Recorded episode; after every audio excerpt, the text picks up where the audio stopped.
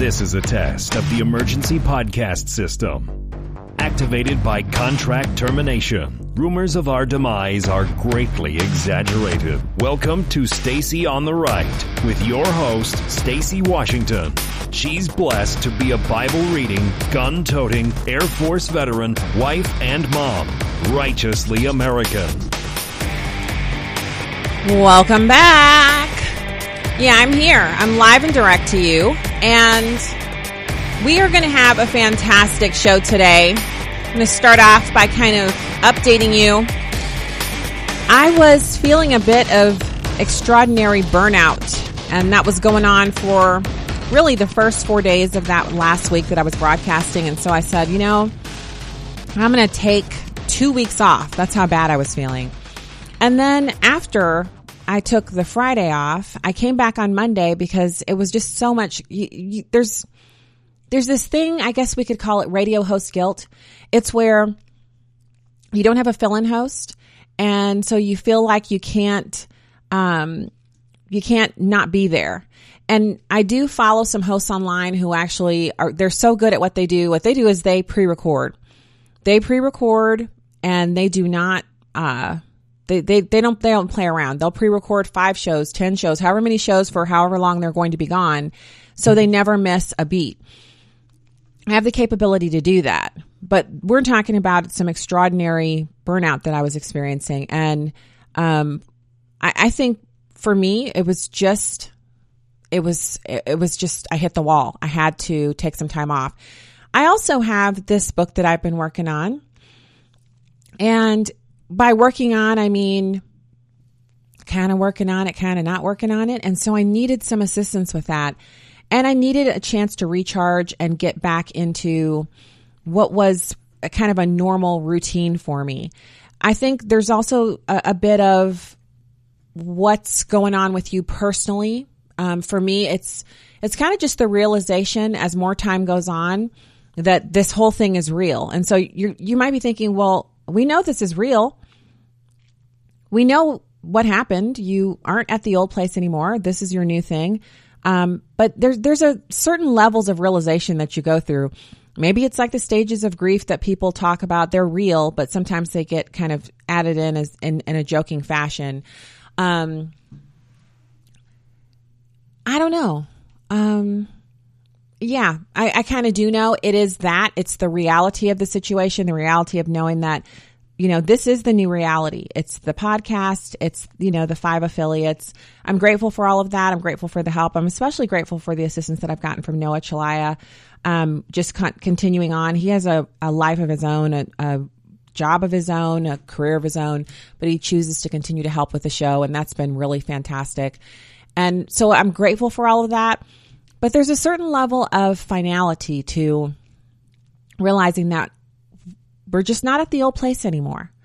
And it doesn't mean that I, I'm, it's not that I'm kind of going from a place where I'm like, oh, I, I can't take it anymore. It's not that, but it's just kind of the reality of the reality settling in and being here and, and etc. So that's what was happening. And I did think I might take off until October, but I really devoted myself to sleeping, resting, and recharging and getting some things in order at home. You know how that is when you, you realize, oh my goodness, I need to do X, Y, and Z. So did some of that stuff. And then I kind of start thinking about news wise. I unplug from the news for a bit and then I plug back in because I am a news junkie and I do like to know what's going on. And as I was plugging back in, um, I got another update on the announcement that I've, I've told you it's been pushed back to October 7th through 9th, but now we're looking at October 1st through 2nd and that and a really good uh, phone call that I had with a friend of mine who I would really say he's he's a bit of a mentor as well, career wise, someone who is is further along politically and, and all of those different things. And we were talking and a strategy became very clear to me and I felt energized and because you know that sometimes you need a, as a part of a recharge, you need to go and get some wise counsel. And so I was able to get that. And then I, I said to myself, I'm back. I have to be back on Monday. Um, I have to get back in the swing of things because there's a lot that has to be discussed. So today on the show, in addition to that um, winding and lengthy update that you just endured, we're going to be talking about the five reasons socialism is not Christian. We're going to hear some audio from Charles Barkley where he's talking about the Democrats only talking to black people when it's election time. We're going to round out the show with, uh, you know, we've joked a lot here on the show, and I've even covered it as a news item how you can purchase, you know, uh, Abrams tank or, you know, defunct uh, military equipment is sold on an open market and that you can purchase it. Well, I've got a little bit more information on that and an interesting story from the perspective of like if you watch Star Trek at all, um, Star Trek: The Next Generation specifically. Remember Lieutenant Worf? He was um, a Klingon guy, but he was raised by American parents or English parents or human parents. Um, interesting connect up between whether or not you can purchase a warplane. Hint, you can. And also, the Trump administration has forced China to sell the port of uh, London. Wait, let me give you the right the right answer on that.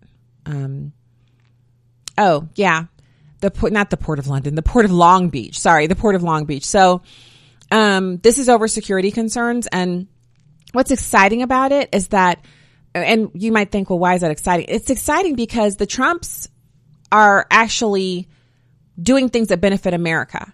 They're really interested in benefiting America, where the Obama administration was really interested in just whatever could enrich them, whatever could give them power, whatever could do whatever they were going to do. So this is important for us because as Americans, we should care that our ports, our shipping ports, all of our stuff that it that it's owned by well, really it should be owned by us. But if it's going to be owned by a uh, a foreign entity, it should be one that has our best interests at heart.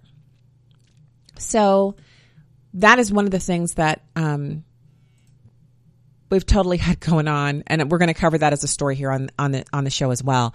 So I want to start off with um, the links that I was talking about specifically the five reasons that socialism is not Christian.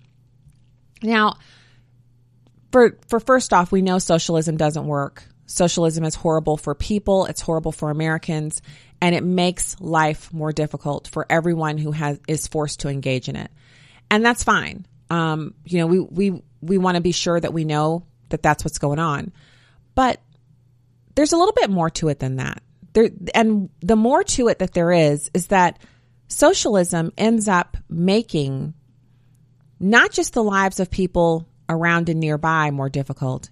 It makes the lives of anyone who even attempts to do anything business wise, it makes it so that there's only a couple of choices that you have. One choice is, you know, people go against the government and they're killed.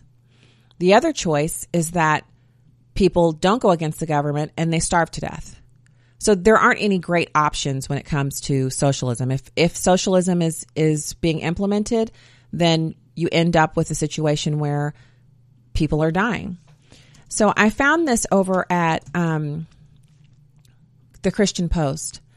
And I love this article. It's it's actually in the opinion side, which is interesting because I don't understand why this has to be opinion. It, five reasons why socialism like it it shouldn't be opinion in my in in my view, but they have it over in opinion. It's by Julie Roys and I don't always agree with Julie Roys. Let's let's go ahead and, and share that. I don't always agree with her.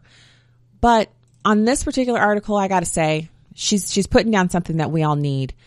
Um, and she starts off by talking about the money changers and how Jesus confronted them, challenging believers to give to the needy, but the mechanism by which it was being done, the money changing and all of that, was bringing something nasty and disgusting into the house of the Lord, and he didn't want any of that. So he was challenging believers, hey, give, but would Jesus support socialism is the question. Now I know a lot of people say he would. They, oh, he, of course Jesus would support socialism. I mean, um, socialism is a way for everybody to be the same and to be equal. Now, in the Bible, it does talk about the equality of all of us in Christ and that we all need a savior and that we are all desperately not just in need of the savior, but that there's really no escaping it. Like there, there isn't any, there isn't any place where we can go where we, where we would say to ourselves, oh, we, you know, because we're Americans, we don't need Jesus or because, um, because our country is prosperous, we don't need Jesus or no, there, there is no place where that is the case. in all things, we know we need Jesus Christ. So, that being said, Americans actually think that Jesus would support socialism. Barna Group, which does the polling for uh, religion in American life, and really they're they're the experts on what do Americans think about Christianity and what do Christians think about issues that are going on in in America. This Barna poll found that more Americans think Jesus would prefer socialism at 24% than those who believe he would prefer capitalism at 14%. Now, um, 62% were saying that Jesus would prefer neither. 62% said that, um, you know, they weren't sure. So it's a disturbing trend because you have an uptick in the number of people who are literally saying, you know, that's what God, that's what God wants. Um, now, again, we know for sure that as Christians who are Bible believing and have a Christian worldview that this isn't the truth, but this reflects this kind of love affair with socialism that is going on right now. Uh, so Micah Conkling is a Christian writer and podcaster, and he went on and was talking with Julie Roys about socialism, and he said that it is the political and economic system that best fulfills the golden rule. Now, Conkling is a millennial. The millennials are the most pro-socialist generation America has ever known, and according to a recent Reason-Rupe survey, 53% of Americans under the age of 30 view socialism favorably compared to less than a third of Americans over the age of 30. Similarly, Gallup found that 69% of those under 30 said they would be willing to vote for a socialist presidential candidate. So they've been brainwashed, and we're not doing them any favors by keeping the truth from them. So they think that because we've had economic decline, because we've had, uh, you know, heavy partisanship and arguments over how to best take care of the neediest people among us, because the Twin Towers were attacked, because we're a capitalist country, um, and because we've been at war since the Twin Towers were taken down, and the war seems never ending, and there's no there's no resolution in sight. That it has to be that we need a different kind of system. The system has to be to blame. But socialism is neither compassionate nor Christian. And it's actually goes against everything that is taught about Christianity and how we're to live and work with each other. So first of all, socialism elevates materialism to the level of a worldview. It places materialism ahead of all other things. Socialists like Bernie Sanders always rail against the unequal distribution of wealth as if the answer to every single problem lies in the distribution of wealth. But the truth is, it is the immoral attitude of sin filled human beings that is the problem. But Bernie Sanders never talks about that. Now, materialism and materialistic worldview is the basis of socialism. And all that really exists for socialists is the material world. They never talk about the afterlife. Ask Bernie Sanders what happens to you when he di- when you die. He doesn't care about that because he doesn't think there is anything beyond where he is alive.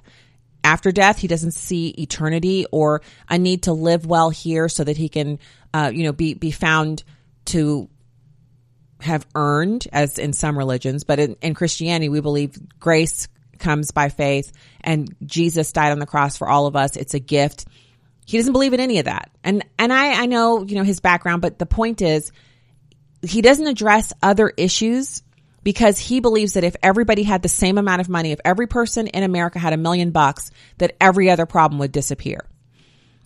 Now, he also subscribes to the teachings of Karl Marx, who is the father of socialism and communism, who invented the notion of dialectical materialism, which is the belief that matter contains a creative power within itself.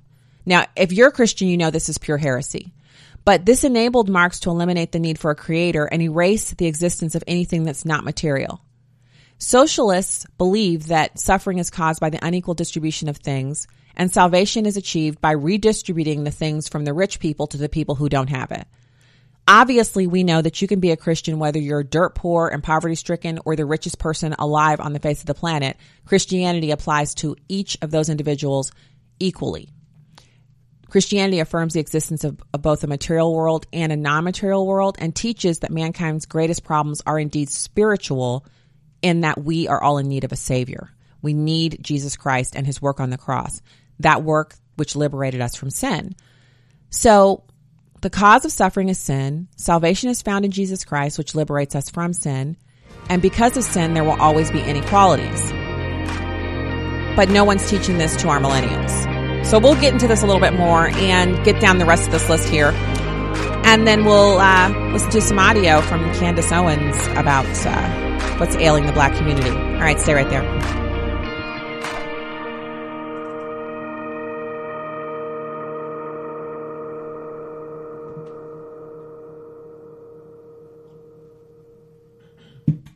You're not wired to have a response to this sound. You're neutral to it, and you can hear it repeatedly without feeling anything. But when we introduce a new stimulus, save the food, we've achieved pulling a natural or inborn response from you. Save the food, because 40% of all food in the US never gets eaten. Save the food. Cook it, store it, share it. Just don't waste it. For tips and recipes, visit savethefood.com, brought to you by NRDC and the Ad Council. Some knowledge belongs to us and us alone. The way our girlfriends walk, talk, touch their hair. Details that only a sister can know about her girls. But what about our other girls? The ones we carry with us every day. Our bond with our sister girls gives life. But knowing your breasts can save it. Go to knowyourgirls.org for the facts you need on breast health. Brought to you by Susan G. Komen and the Ad Council. Listen, as a hiring manager, I've got to tell you, the best job candidate isn't always the typical candidate. Sometimes they're a grad of life. Meet the grads of life. Young adults of unique determination and experience, an ideal fit for your company in an entry level position, internship, or mentorship. They might not have every qualification you typically look for, but they're exactly who your company needs. Sometimes the best candidates aren't the ones you're used to. Go to gradsoflife.org to learn how to find, cultivate, and train this great pool of untapped talent. Brought to you by the Ad Council and gradsoflife.org. This is the story of a very special woman. Just a few knew about her superpowers. In a matter of seconds, she turned herself into a great mathematician. She masqueraded as a regular person at work, but as a superhero at home. Everyone knows her as Gabriella. I still call her Mom. Your hero needs you now, and AARP is here to help. Find the care guides you need to help, complete with tips and resources at aarp.org/caregiving. Brought to you by AARP and the Ad Council. Why was the basketball court all wet? Because the players kept dribbling on it. The dad joke. Corny, groan worthy, but also one of the simplest ways to share a moment with your kids. What did the buffalo say when he dropped his son off for school? Bye, son. So take a moment to make your kid laugh because dad jokes rule. Make your kid laugh today. Go to fatherhood.gov. Brought to you by the U.S. Department of Health and Human Services and the Ad Council. If you love them enough to listen to them practice the same song on tuba, please be done. Over and over and over and over and over, then surely you'll check nhtsa.gov slash the right seat to make sure they're correctly buckled in the back seat. Sounds good, honey. Check today at nhtsa.gov slash the right seat. Brought to you by the National Highway Traffic Safety Administration and the Ad Council. Welcome back to Stacy on the Right.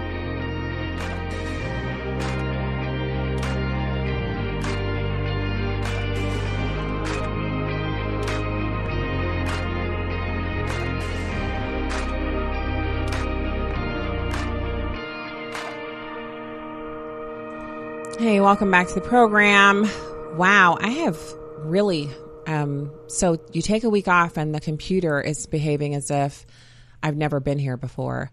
If you're so you're if you're listening to this on the podcast, you probably noticed we didn't have a live stream today because I came in to start my live stream and I have not been able to get it going. This this whole program I've been like trying to get the the little knobs and buttons to work and it is not happening. The computer seems to have been I guess when I said I was taking some time off to recharge, the computer was like, well, we're done. We're not doing anything for you. Um, so I want to get back to this content here. This is, I was reading this over the weekend and I thought, this is exactly what we need to share. And um, the link is in the show notes at listen.stacyontheright.com. And what you're going to find there, if you read this piece, is nuggets for you to, um, for you to use if you want to talk to, to somebody about this and this is kind of an ongoing conversation. You might not be able to download everything that I'm going to share with you here to someone. You might not be able to download it to them and say, look, this is everything you need to know about this. We should have had this kind of training and information at school, but people probably haven't.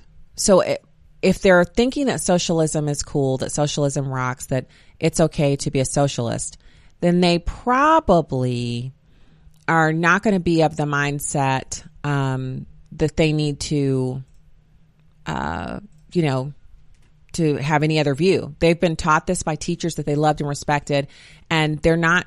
They're they're probably not going to want to walk away from it. But that's okay. Um, it's a it's a sharing process. What you can do is you can say, "I'm I'm interested in you knowing the truth." And so why don't you just look, you know, could, could you, would you mind looking at this or that? Would you mind, would you mind checking, um, into the information that I'm going to share with you? And if they say yes, if they say, sure, I'll check into it, then that's the first thing you, you've started something, right? You've, you've begun something that can, uh, go from them thinking it through, thinking about it to you actually sharing with them the truth about what you know about how socialism is bad and and there are other options for us. So we started off with, if you're just tuning in, socialism being based on a materialistic worldview that is antithetical to a country such as our own, where we believe, uh, we're, well, we're founded on Christian, Judeo-Christian values. Um, whether or not you believe that is your own thing, but it doesn't change what the founders brought to us or gave to us, which is a constitution that's fit only for a moral and religious population. Check it out for yourself. It's in the documents. Now, the second thing, the second reason why socialism is antithetical to uh, Christianity is socialism punishes virtue. Socialists want to distribute wealth to individuals according to their need, regardless of whether or not they've earned it. There is something virtuous about earning your own way. It doesn't mean that you can't be poor and be a virtuous person. It doesn't mean that a person who has money or has earned money is automatically virtuous. But what it does mean is that someone has earned the money and someone else has not. And so just the fact of not having doesn't mean that you have the right to take from someone who has earned. Um, now I know there's there's a lot of conversation that can go around about whether or not someone has earned something if they were given it, say, by their parents or it was passed on to them. But the fact is, what you're doing when you say we need socialism is you're saying I got to take money from people who have it, regardless of how they've gotten it. I have the right to take it and give it to people who don't have it. And the only thing that gives me that right is I've gotten together with a few million other people who believe as I do. And I'm going to take from people who do have and I'm going to give it to people who don't. And it's my prerogative to make that decision. Well, you, you're way out in left field by the time you get there anyway. Now, Karl Marx said, because we, we got to go back to the, the founders of socialism and what they said to understand what they're trying to put forward. Quote, from each according to his ability to each according to his needs, end quote. But when institutions provide aid, they run the risk of removing God designed rewards and consequences and replacing them with arbitrary, feeling based, uh, you know, dictates. The government can punish people who are industrious and work hard and save and make right choices by making them pay for those who do not. They can reward those who aren't industrious by giving them the fruits of another man's labor. This is precisely what socialism does. Karl Marx mooched off of others his whole life and failed to provide for his own wife and children. Yet we take his doctrine as the law. People, namely millennials and the children that we have in public schools right now are being taught to revere the ideas of a man who never took care of his own family. That should be something that we should be against. Aristotle once noted that men start revolutionary changes for reasons connected to their private lives. But the Bible teaches that aid should be tied to responsibility and anyone who refuses to work should be refused aid. So the Bible doesn't say you should starve because you're poor. It doesn't say if you haven't worked and you find yourself poor that you shouldn't be helped. It says if you want to eat, you should work. So it, it means that even when people are being given aid, if they're able bodied enough, if they're not completely disabled, they should be able to work to contribute to the aid that they're receiving. In other words, they're just not sitting back and getting a handout. Now, mention this to any socialist and they'll say, no, people should be able to get something for free if they're poor. No, that's not biblical. So Second Thessalonians 3:10 says, "The one who is unwilling to work shall not eat." No one should be given aid whose family can provide for him. In fact, the apostle Paul said that a man who fails to provide for his family is worse than an unbeliever. Going on, the church also required widows to receiving aid to have a reputation of good works. In other words, they weren't sitting at home polishing their nails and waiting for someone to deliver food and aid to them. They were out working in the community. They were widowed. They were poor, but they had a reputation for being helpful. In other words, so someone who needs, who's out in the field managing their, their work, but their children need to be cared for, I can do that. I'm a widow. And in exchange for doing that, I get to have dinner there. You, you see how that works? It, it takes the whole government out of the equation because people who need assistance know that they have to do something in order to get it. So people who don't really need the assistance will go out and get a job rather than be dependent on someone else's charity because they won't want to be dependent upon charity because they don't need it. See how quickly the number of people who are on aid dissipates when it becomes something that has accountability attached to it? So in even in dispensing aid, the church rewards virtue and discourages vice. Socialism does exactly the opposite of that. Now, number three, the reason why socialism doesn't work with Christianity is socialism endorses stealing. Barack Obama once defended his socialist policies to a little girl by saying, we've got to make sure that people who have more money help the people who have less money. If you had a whole pizza and your friend had no pizza, would you give him or her a slice? Well, to a child, and the analogy is pizza, not your whole paycheck, sounds pretty, uh, you know, philanthropic, doesn't it? So doesn't that sound sweet? Well, it sounds Christian. And what Christian wouldn't endorse sharing abundance with someone who has nothing? But see, here's the thing. Christians already do that. That's a whole nother show. Uh, the philanthropic work of Christians, the things that Christians do unbeknownst to anyone else. They do it under, you know, cover of darkness and keeping it only known only to themselves what they're doing to help other people because they're mandated to do so by the word of God and they do it in secret because they want to be rewarded openly in heaven as opposed to the opposite. So, you can put it another way. Uh, Barack Obama says the government should basically take a piece of pie from one person and give it to another person who doesn't have any pie. Or if you have three cars and your neighbor has no cars, the government has a right to take one of them and give it to your neighbor. Or take all of them but one because every person only needs one car. Never mind the fact that maybe you, first of all, worked and paid off that first car. You bought that car used because you knew you couldn't afford a new one. You worked and you paid it off. While you were working to pay that car off, you saved and you invested. And then when that car was paid off, you bought another one, this one for, you know, your spouse. And then you worked and paid that car off. And then you had a little money that you'd been saving and you used that to buy a used car for one of your kids. So now you have three cars. Barack Obama would say you don't need them. Now, Barack Obama would never say he doesn't need his five homes. Remember, he owns five mansions, but he would say you, John Q. Public, don't deserve your cars. Do you see the difference there? Do you see how that, that is a total it's a total bastardization of what the Constitution, the Bible, and everything that has anything to do with responsibility says about how you're to treat people when they've worked and planned and earned and saved to accomplish something. He loves to say you didn't build that, but we don't see anybody taking anything from him with his law degrees and his undergraduate degrees and all of the money that they've earned from speaking engagements and their books and everything else. I don't know how they made all that money. $40 million, 40 to $133 million. No one's taking anything from them, but they advocate for you to have things taken from you take things from you, give it to people who haven't earned it, people who aren't related to you, who don't know you, and they get to make those arbitrary decisions with what you've earned because they're better than we all are. They have better ideas. They're, they're just better, right? And we know that's garbage. So socialists also don't believe in private property. Christian socialists will assert that the Bible doesn't believe in private property, but that is an absolute garbage mode thinking.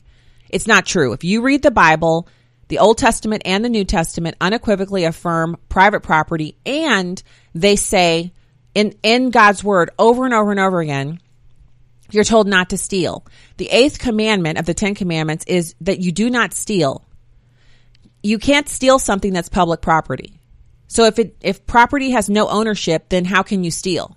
So the very idea that the Bible says do not steal indicates that people can own private property with which other people can be envious and want to take and steal from them. We can't steward our money as the Bible commands us to by giving the first tenth to the Lord if the government owns all of our money, right? Because if the government was the owner of everything, then the Bible would say the government should give the first tenth of everything that's owned to God. But it doesn't say that. It says you should do it. And if you don't do it, the consequences fall to you, not to the government or to me. Same for me. Everyone has their own personal responsibility and accountability for following what God's word tells us to do. So, for an economic and political system to be Christian, it must protect private ownership and allow individuals the freedom to allocate their resources according to their conscience, knowing that they'll be held accountable at the judgment seat and that no one else will be forced to be held accountable for what they've done. Pretty interesting, right? So then, number four, socialism encourages envy and class warfare. Socialists demonize the rich and they blame all of society's problems on rich people. But do you see rich people forcibly you know, forcing people who live in poverty stricken situations to have kids out of wedlock, to get pregnant, to use drugs, to refuse to report on uh, criminals and gang members who are in their community destroying things. Do rich people go into other communities and force people to do things? Now, you can say that some rich people through their actions, maybe, you know, purchasing property and forcing poor people out of neighborhoods and things like that. Those, those are wrong things, uh, or things that can happen in a capitalist society that we can weigh in on. We can, we can debate the rightness of those actions. But we know that the reason there's a 78% out of wedlock birth rate in the black community has zero to do with rich people, unless you're blaming the rich people who glorify that behavior in their music. So if, if you want to blame some rich people for what's going on in the black community, maybe blame the people who set the culture in the black community and glorify bad behavior and vilify good behavior. Oh, I think I'm stepping on some pretty big, wealthy, fancy, ringed up toes right now while I'm saying that stuff, right? That is what you're not supposed to say. You're never supposed to call out Jay Z and Beyonce for glorifying uh, behavior that they, they themselves don't engage in. Beyonce hasn't been married five or six times and she doesn't have any kids out of wedlock. You, you notice that? And when push came to shove and her marriage was in trouble, she hunkered down and she worked on that marriage. She even wrote music about it and made the marital issues that she'd overcome into a vehicle for making more money. Whether or not you subscribe to the mes- methods or the message that she puts out, the fact is she wanted to preserve her marriage so that her three children by the same man, by her husband, the only children she has, would grow up in an intact family. Is that what her music promotes? I don't think so. Uh, you know, you could say it, it does. You could say it doesn't. I had a little catch in my throat there. So, Bernie Sanders once posted to his Facebook page, let us wage a moral and political war against the billionaires and corporate leaders on Wall Street and elsewhere whose policies and greed are destroying the middle class of America. Now, in that statement, he's mimicking Karl Marx, who viewed history as a series of class struggles between rich and poor people and was an advocate of overthrowing the ruling class. Scripture does strongly warn the rich and powerful not to oppress the poor. Proverbs 14:31 says, Whoever oppresses the poor shows contempt for his maker. But Sanders and other leftists, including Hillary Clinton and Barack Obama and uh, Harry Reid, Nancy Pelosi, Chuck Schumer, Bill de Blasio, Amy Klobuchar, uh, uh, Pocahontas, any of them that you look at, they go far beyond decrying specific acts of injustice. They don't just say, this is an injustice because the people of Flint don't have clean water. They go further than that. They condemn entire classes of individuals for simply having more money than poor people. It's funny they're careful to pick and choose the condemnation that they spread out so that it never touches themselves because all of the people that I named off have nice amounts of money. They're well off. They have millions of dollars. And in a country like ours, where being a millionaire is actually not that big of a deal, there are so many, there are hundreds of thousands of people in this country who are millionaires. But still they have cause to fix their mouths to criticize millionaires when they themselves are millionaires. Wouldn't it be nice to see Elizabeth Warren and these others, especially Hillary Clinton, where she has hundreds of millions of dollars, to take their money and say, I own five mansions. The, the Clintons are also multiple mansion owners. I'm going to sell two mansions and give that money to help refugees. I'm going to send money down to Mexico or El Salvador or Honduras and I'm going to make sure that people down there have a place to live. I'm going to do something with my millions besides enriching myself and growing power. But they don't say that. They just blame you if you have millions. All right, we'll be back with more. Stay there.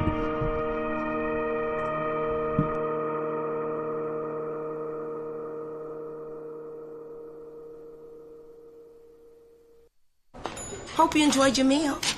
And I just want to say, he's lucky to have a brother like you. Lucky? Caring for my brother is far from easy. But he's a part of me, like my arms and legs, so I'll be his. No time for tired. Nothing can disable this love. He needs me, but I'm the lucky one, even though I need help now and then. If you're caring for a loved one, visit aarp.org slash caregiving for care guides and community. Support for your strength. Brought to you by AARP and the Ad Council. Man, I love my kids so much. I once sat for three hours in the cold rain to watch her soccer team lose by 18 goals. I love my kids so much, I once used a tube to suck snot out of her stuffed nose at 3 a.m. You win. Love your kids? Love them enough to make sure they're in the right car seat. From toddlers to tweens, visit nhtsa.gov slash the right seat to find the right seat for their age and size. Keep them safe. Visit nhtsa.gov slash the right seat. Brought to you by the National Highway Traffic Safety Administration and the Ad Council. Okay, man. this is your time. Maybe you didn't choose this, but you're here now. You're gonna go out there and be an all-star caregiver. Cook, clean, be there emotionally and physically. You gotta dig deeper. Drive them to physical therapy, doctor's appointments, because that's what caregivers do. Don't give up. Show the world that you're tougher than tough. Caregiving is tougher than tough. Find the care guides you need at aarp.org slash caregiving. Brought to you by AARP and the Ad Council. Hi, I'm your host, Smokey Cole Bear. Filling in for Smokey because after 75 years of. Only you can prevent wildfires. Turns out there's much more to say. Nearly 90% of wildfires are caused by us humans being careless, dumping our used barbecue coals willy nilly. Guess the song was wrong. We did start the fire. That's why I respect Mother Nature and her trees, whether coniferous or new car scented. Brought to you by the U.S. Forest Service, your state forester, and the Ad Council. Okay, forest animals, kids are coming to the forest, and it's up to us to make their visit a good one. Sparrow, have you practiced the most popular bird songs for the year? Of course. Catchy. I like it. River, how's the temperature? It's a refreshing 52 degrees, man. I love it. Uh, Turtle. He's not here yet, man. He's late every morning. Okay. Squirrel. The forest has been preparing just for you. To learn more about cool things to do in the forest, visit discovertheforest.org. Brought to you by the U.S. Forest Service and the Ad Council. My mother was always very active and independent, and she was familiar with her neighborhood. But one day, she stopped at the stop sign for much longer than usual. She wasn't even really sure where she was at. It's important for you to talk to someone about it. I felt so much better after my son told me, Mom, we'll figure it out. When something feels different, it could be Alzheimer's. Now is the time to talk. Visit alz.org slash our stories to learn more. A message from the Alzheimer's Association and the Ad Council. Welcome back to Stacy on the Right. Hey there. Welcome back to the program. Uh, so, again, we have so much information that goes against this idea that socialism has anything to do with Christianity or is compatible in any way with the society that we currently occupy and enjoy. And so finishing this off, um, Sanders, Hillary Clinton, uh, Clinton once said that U.S. economy required a toppling of the wealthiest 1%, of which she is, she is one. That's how you know that they don't really believe this stuff because they're talking about themselves. Rich people are not in and of themselves causing all of the problems that we see in America. We as individuals cause our own problems. I can think of three things right now that I have going on in my life that are my fault. I could blame Bernie Sanders or Hillary Clinton or Barack Obama, but the truth, I know it. I know where those problems stem from and the only solution can come from me making a change in my behavior, right? Here's the other thing. That's unfortunate, but it's the truth. And it's great for us to admit I'll admit it for myself. Of my three problems that I'm thinking of right now, making a change doesn't mean tomorrow morning I wake up and those problems are gone. Guess what? And I can make a change, and I am. I'm actually making changes, but it's going to take time to get out of the situation that pr- is presently, well, the situation. That means it's the same. It's similar for everyone who has a problem that they're dealing with. So the out of wedlock birth problem in the black community isn't going away because we acknowledge it, but acknowledging it would go a long way in us saying, not only is this a problem, but we know where it stems from and it's an individual problem. How do we stop it? How do we stem the tide? How do we change it? Well, people have to come to know that the behavior is wrong and they have to want to turn away from it and decry it. And really, you know, this is, this is Christian radio here. This, the, you, you know where I'm coming from. You know what I'm about to say. If you're living like that, you're not close to Jesus. You are not living according to what the Bible dictates. When you say to yourself, I'm sick of this situation. I'm that sick of it. I'm going to do something about it. I'm going to get over this. I'm going to end this. I'm going to live differently. In that moment, that is when you all of a sudden it's, it, it doesn't go away, but it gets a little easier to make steps in the right direction. And then the changes begin to happen. And you know, the Bible is, is rife with stories of people having revival, just people just living their lives and enjoying themselves and having, uh, you know, just the most amazing experiences because God stepped into the situation and made it possible for them to make changes. So the last reason, the fifth reason that socialism is incompatible with Christianity is that it seeks to destroy marriage and family. A little known fact about socialism is that from the very beginning, socialism sought to destroy marriage and intact families. Professor uh, at Grove City College, Paul Kengor, explained in his book, Takedown From Communists to Progressives How the Left Has Sabotaged Marriage and Family. He explained that what socialism seeks at its most basic level is for the state to replace the family.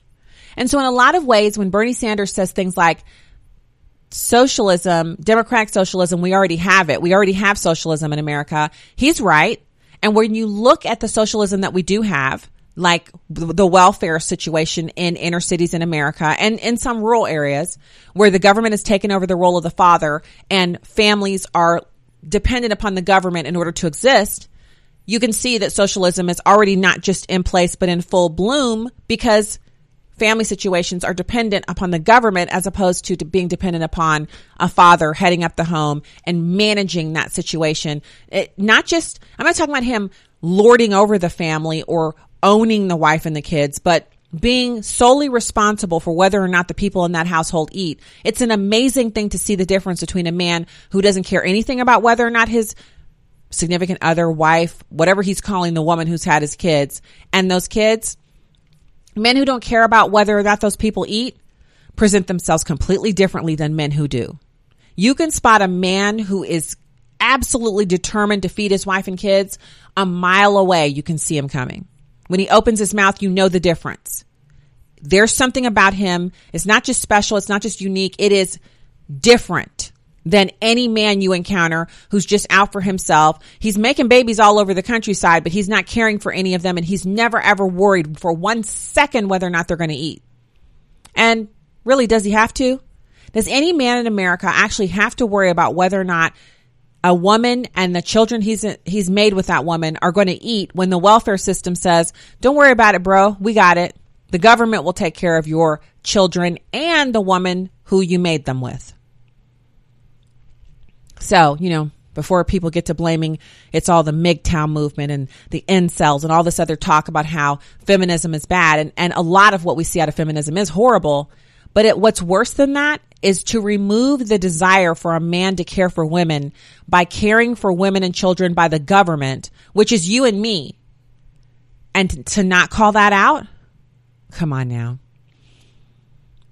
So Bernie Sanders not only says that, you know, hey, all the socialism we see already in American life is good and we should have more of it. But Bernie Sanders once called for a revolution in childcare and for the government to provide early childhood education beginning with children as young as six weeks old.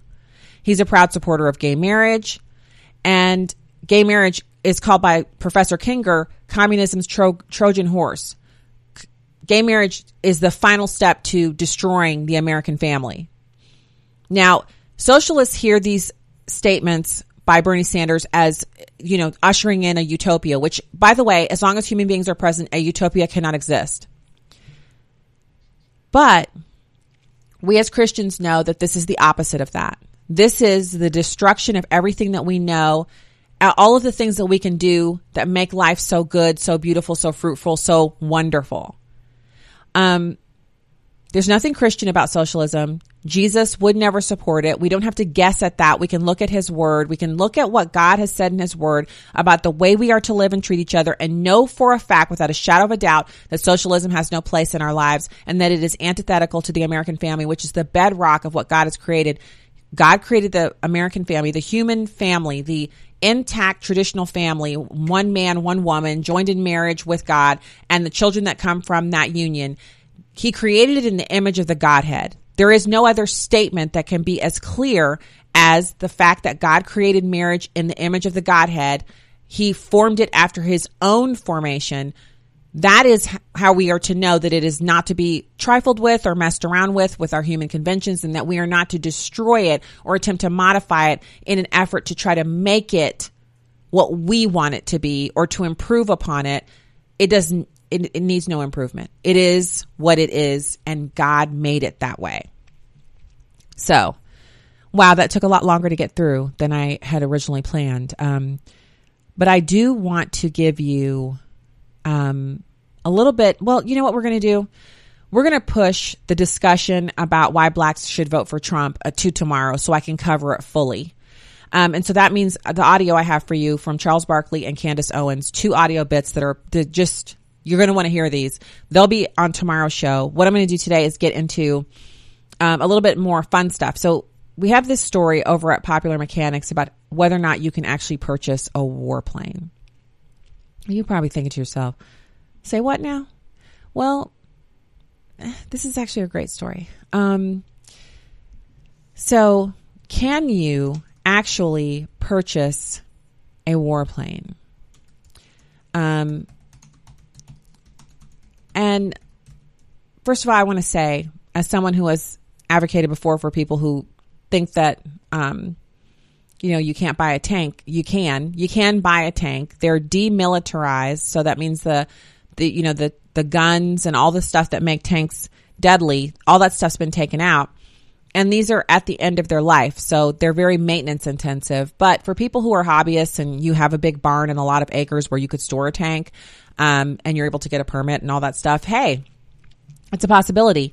But what if you wanted an F 16? Well, guess what? If you have $8.5 million, you can have one. There's a company in Florida that's selling a 1980 F 16 for $8.5 million.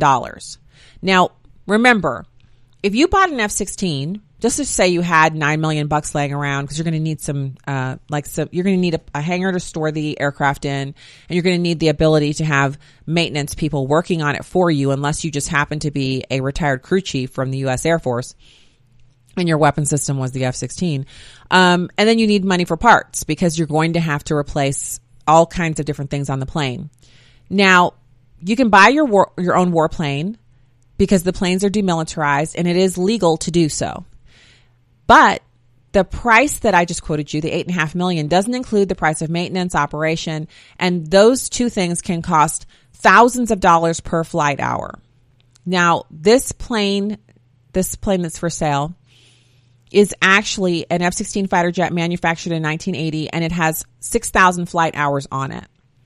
So these planes' life cycle encompasses 8,000 flight hours. The aircraft is in storage in Palm Beach, Florida. And um, so it means it has about 2,000 flight hours left on it before it would need structural changes, repair, replacements, etc. Most of the details of the aircraft involved in the sale are blocked out and behind a paywall, so you have to kind of pay to get the information. But the limited amount of information that was offered um, is that the, the plane is from 1980 that's pretty old for a warplane, but still a warplane. Like it, it is a legitimate F 16.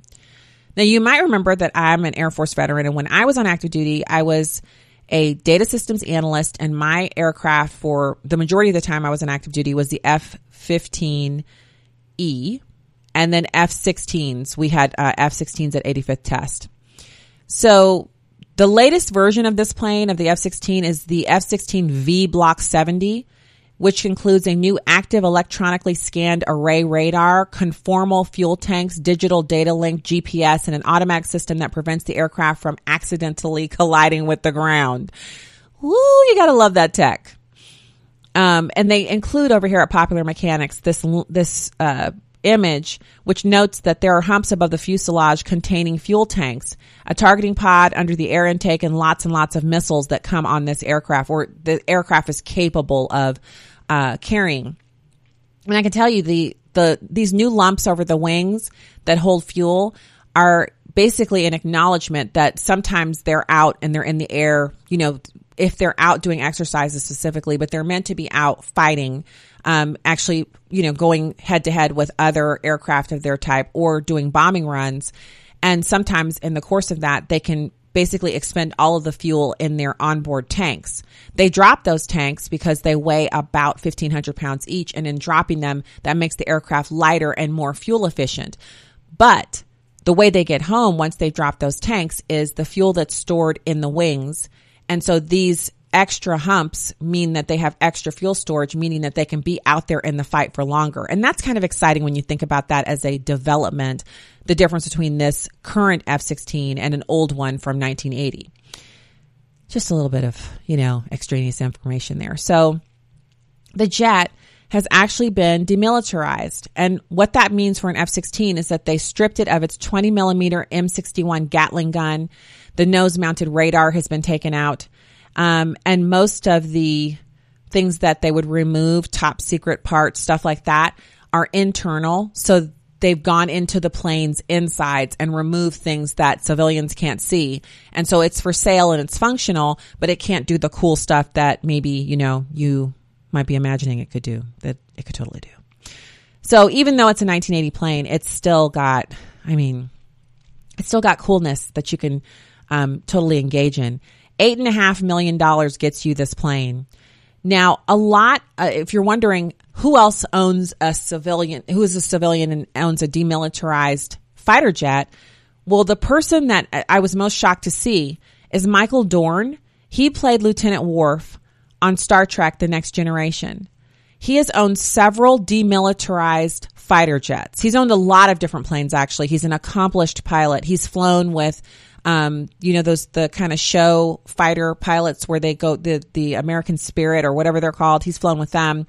He used to own his own F 86 Sabre fighter. Yes.